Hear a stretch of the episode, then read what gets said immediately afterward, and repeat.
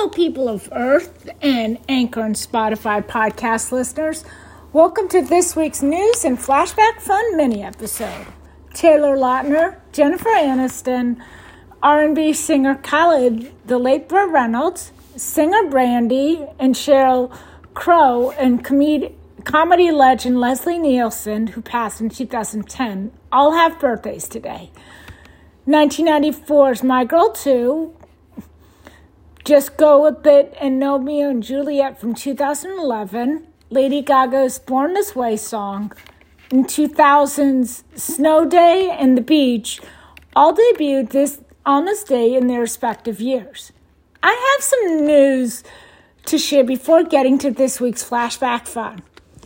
Bad news for Beauty and the Beast fans. Yesterday, E! Online reported that the Beauty and the Beast prequel series is no longer happening. Don't believe us? Ask the dishes. On Thursday, February 10th, news broke that the House of Mouse streaming service had chosen to scrap the highly anticipated series, which was set to take place prior to the events of Beauty and the, Be- the Beauty and the Beast film, the 2017 one, but it's essentially the same as the animated classic. Josh Gad, who is set to revive his LeFou character alongside Luke Evans Gaston, confirmed the unexpected news on Twitter, writing, Sadly, tis true. We tried to make it work, but underneath the gun, it wasn't meant to be.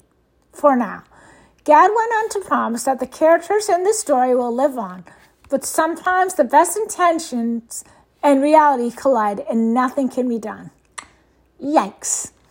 Attention, West Side Story fans. If you weren't able to see the recent amazing Steven Spielberg helmed remake of the beloved 1961 musical in theaters in December, when it got trounced on by a record breaking blockbuster you may have heard about called Spider Man No Way Home, be ready, get, get ready to sing and dance with joy at this news. Deadline.com revealed February 9th, one day after the musical snagged seven Oscar nominations, including Best Picture and Best Director. It will make its streaming debut on Disney Plus in the US and most international territories on March 2nd, the streamer announced today. The musical will arrive on HBO Max the same day. In addition, an ABC one hour special called Something's Coming West Side Story, a special edition of 2020, is available to stream on Disney Plus now. Speaking of Oscar nominees, TheWrap.com reported yesterday that Best Documentary Film nominee Summer of Soul, or When the Revolution Could Not Be Televised, is making its broadcast TV debut. The Oscar nominated documentary will air Feb 20th on ABC, the network said Tuesday. Acclaimed musician Ahmir Questlove Thompson made his directorial debut with the film, which tells the story of the 1969 Harlem Cultural Festival at Mount Morris Park, just 100 miles south of Woodstock. The festival featured a knockout lineup of R&B acts who turned several days of music and community into a celebration of joy and a call for black visibility. Summer Soul compiles long unseen footage and vivid interviews with attendees and participants to transport viewers back to the event. It's currently on DVD now. Big news came from Deadline.com today that got Blade Runner fans excited. The replicants are headed to the small screen as Amazon Studios has put a live action series set in the Blade Runner universe into development. Ridley Scott, who directed the original 1982 Blade Runner movie, is executive producing the series, Blade Runner 2099, a follow up to the feature film sequel Blade Runner 2049 which was released in 2017 and directed by Denis Villeneuve. While snowboarder Chloe Kim won gold, Team USA snowboarder Shaun White has officially finished his Olympic snowboarding career. Today.com reported this morning he got emotional after his final run at the Olympics on Friday morning. White speaking to NBC following his final run at the men's halfpipe, where he finished in fourth place, said he was grateful to fans in the sport. I just want to thank everyone for watching. Everyone at home, thank you. He said, emotional. Snowboarding, thank you. It's been the love of my life. White recently announced he is retiring from the sport and that this will be his last Olympic Games. He previously earned gold in 2006 in Turin, and then again in 2010 in Vancouver, and in 2018 in Pyeongchang. In 2014 in Sochi, he finished in fourth place. His fourth place finish in 2020 has a distinctively different feel to it, however. After wiping out on his third run in the finals, White took a moment to slowly ride down the rest of the course and wave to the cheering crowd. White is the oldest halfpipe rider in Olympic history at the age of 35. Thank you, Mr. White, for inspiring millions. You deserve a round of applause and a well deserved rest. Get the tissue boxes ready, folks. E Online declared earlier today the farewell to the Petersons to the Pearsons will be here before you know it. On Friday, Feb 11th, This Is Us creator Dan Fogelman joined his show stars Milo Ventimiglia, Mandy Moore, Sterling K. Brown, Justin Hartley, Susan Kelechi Watson, and John Uridas for an NBC scripted press day. Of course, since This Is Us is in its sixth and final season, Fogelman and company has some expected news to share. The air date for the series finale. In regard to the series finale, which will air on May 24th, Ventimiglia assured, the, assured those tuning in that it's going to deliver. So, what can fans expect from the final half of season six? Well, Fogelman said the show will live more in the future, far more. What's that, Lassie? The first puppy is making his debut, his television debut this Sunday? Today.com reported this morning President Joe Biden's puppy, Commander, will make his TV debut on Super Bowl Sunday. The German Shepherd will appear with Biden's wife, Jill, in a video message about pet love during Sunday's broadcast of Puppy Bowl 18 on Animal Planet. The First Lady's office, office tweeted the video Thursday. Blue 43, 22, 35, hike!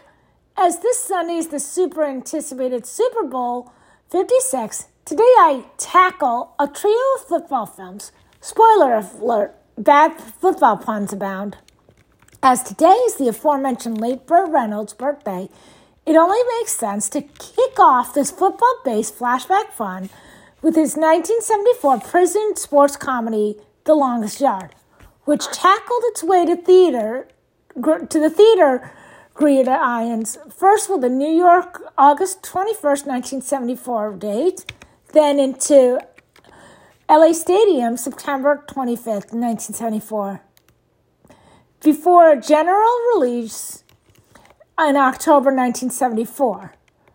Also starring Eddie Albert, Ed Lauter, and Mike Conrad, alongside many real life football players like Green Bay Packers luncheon's Ray Nitschke.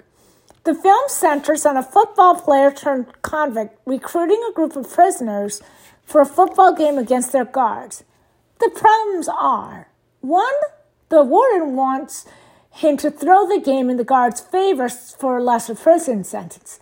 The other problem, his team doesn't exactly have the greatest self esteem.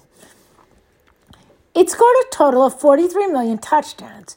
It's been remade three times as Vinnie Jones's 2001 British film Mean Machine, the 2005 Adam Sandler remake The Longest Yard, which I talked about within the past year or two, also starring Reynolds as Coach Nate Scarborough, and the 2015 Egyptian film Captain Masr. Did you know that some of the actors had played professional football beforehand? Burt Reynolds actually played for Florida State University and had been drafted by the Baltimore Colts. Ray Nitschke was a middle linebacker for the Green Bay Packers. Pervis Atkins played for the Washington Redskins, the Oakland Raiders, and Los Angeles Rams, while Mike Henry played for both the Pittsburgh Steelers and the Los Angeles Rams. Joe Kapp played quarterback for the Minnesota Vikings. Then Governor Jimmy Carter actually facilitated the production in Georgia. And two years after they appeared in, the young, in this film, Burt Reynolds and Bernadette Peters would appear in Mel Brooks's 1976 film Silent Movie, although they wouldn't share any scenes together in that film. Running onto the theater playing field on March 25, 1988, was the comedy Johnny Be Good, starring Anthony Michael Hall, Robert Downey Jr., Jennifer Tilly, Steve James, Paul Gleason, and Uma Thurman. In the film, despite being short and scrawny, high school football prospect Johnny Walker has a big dilemma. Should he take one of the many offers from talent scouts, or should he totally give up his football career and dream and attend the local state college with his girlfriend? The film had cameos from former Chicago Bears quarterback Jim McMahon, along with sportscaster Howard Cosell. Judas Priest, who contributed to the soundtrack, re recorded the title track, Chuck Berry's Johnny B. Goode, for their Ram Down album. Unfortunately, despite starring famous actors and comedian, the film fumbled badly, both critically and financially, grossing only 18 million field goals. According to the Internet Movie Database, Anthony Michael Hall and Paul Gleason reunite after appearing together in 1985's The Breakfast Club. And this is the second movie after 16 Candles in 1984 in which Anthony Michael Hall asks a girl for her underwear. Charging into theaters like quarterbacks charging down the field goal line on September 28th, 2007 was Dwayne Johnson's first Disney film, the sports comedy The Game Plan, which is the last of our football focused trio. The film, which credited him as Dwayne The Rock Johnson, also starred Madison Pettis in her big screen debut and Kyra Sedgwick. It focused on a professional quarterback who, right before his team's big championship game, learns his previous relationship uh, produced an eight year old daughter. It was Buena Vista Pictures' final release film as Disney soon retired the name. It scored a total of 146.6 million field goals worldwide in theaters. Did you know that this film has tons of references to Elvis Presley, including posters and songs? Those last two were actually added by Dwayne Johnson and director Andy Flip Fickman, who are both enormous Elvis fans and Johnson actually met his future wife, Lauren Hashian, while filming this movie.